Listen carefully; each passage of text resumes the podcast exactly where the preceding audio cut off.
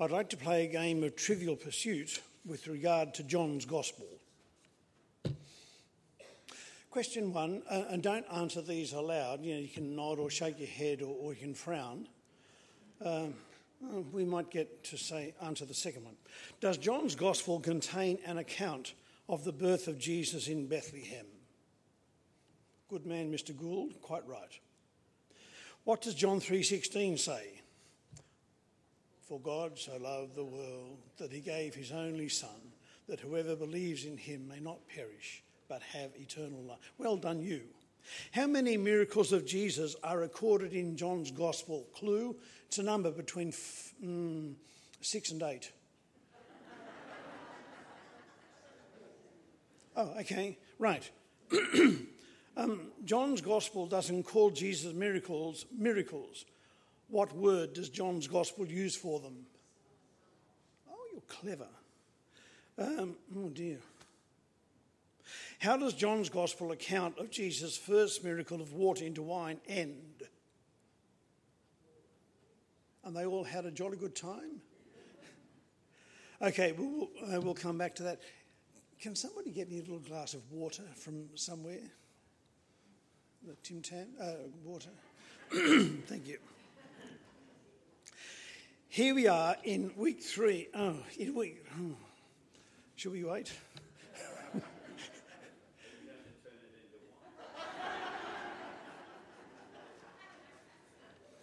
He's from England.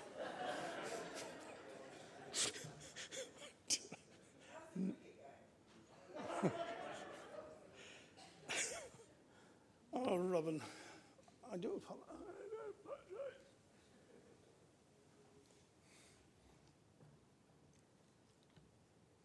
Oh.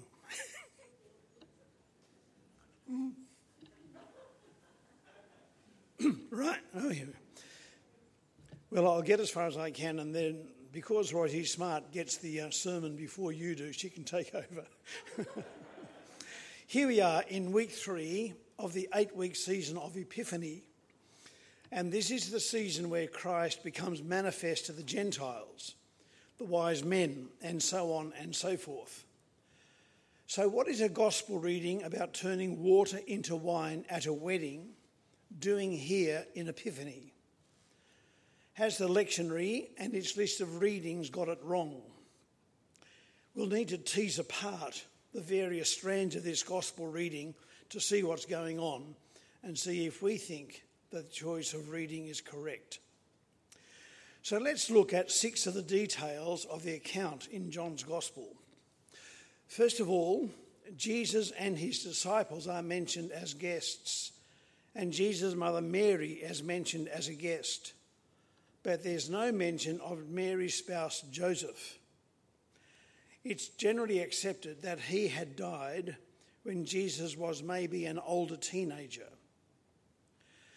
Secondly, Jesus was invited to a wedding, so he can't have been overall a dour, serious to miserable sort of person.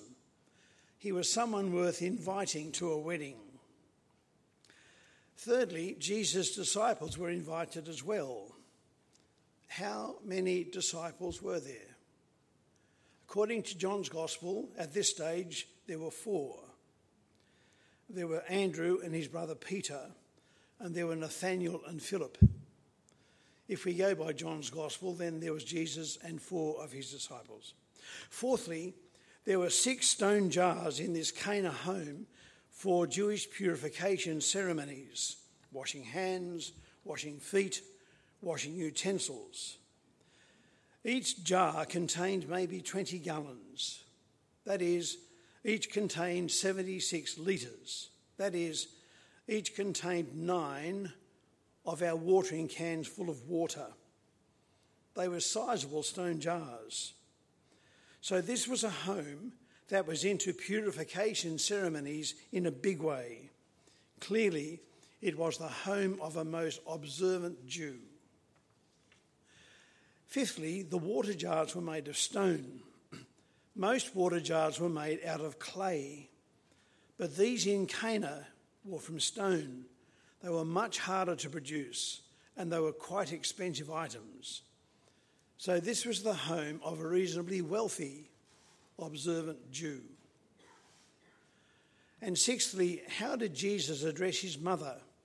He called her woman. Now that sounds harsh. Probably a better translation would be my lady. But whatever it was, it was the way that a teacher, a rabbi, would address a lady rather than as mum. Apparently, Jesus had started on his public teaching career and adopted a formal way of addressing his mother in public. Now, the fact that John's Gospel describes Jesus' miracles as signs is significant too. There are seven such miracles turning water into wine in Cana, healing an official's son in Capernaum, healing an invalid at the pool of Bethsaida in Jerusalem, feeding 5,000 near the Sea of Galilee, walking on the water of the Sea of Galilee, healing a blind man in Jerusalem, and raising dead Lazarus in Bethany. Each of these had an epiphany effect in the lives of those who witnessed them. As we said last week, an epiphany means a revelation. They saw and they understood something about this remarkable man who was among them these seven miracles, these seven signs, are large neon arrows pointing to God and to his only Son. They point to the fact that the kingdom of God is breaking into the world. They point to the fact that Jesus is one with the Father and can perform the works that only God can do. Now, it may seem that Jesus changing water into wine was a rather pointless sign, for it isn't obvious what greater purpose it served other than ensuring a successful wedding reception. And so it is that the comment at the end of the narrative about this first sign or miracle is instructive. This, the first of his signs, Jesus did at Cana in Galilee and manifested his glory and his disciples believed in him. Mary knew that her son had an unusual, special, distinctive aspect to his life. And she had been present in both Bethlehem and Jerusalem when Jesus' glory was revealed. And here she was again in Cana, witnessing yet another instance when Jesus' glory was revealed. And this time, the maitre d' of the wedding reception knew, and the servants who poured the water into the stone jars and then served the wine to the guests also knew, and the disciples present also knew that Jesus' nature was the nature of God. That what Jesus had done was the work that only God could do. They saw and they understood. To them, Jesus had revealed his glory, an act of epiphany for them. While there are seven miracles of Jesus recorded in John's Gospel, clearly there were others as well that John did not record. John chapter 2, verse 23 says, Now when he was in Jerusalem at the Passover feast, many believed in his name when they saw the signs that he did. So John has made a selection of seven among all of Jesus' miracles and has presented them in his gospel. But the effect of the miracles was that many people believed in Jesus' name. They too had an epiphany. They saw and they too understood that he was someone to whom they could commit themselves.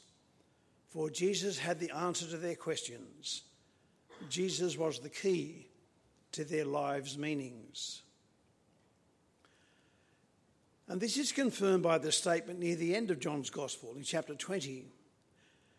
Now, Jesus did many other signs in the presence of his disciples, which are not recorded in this book.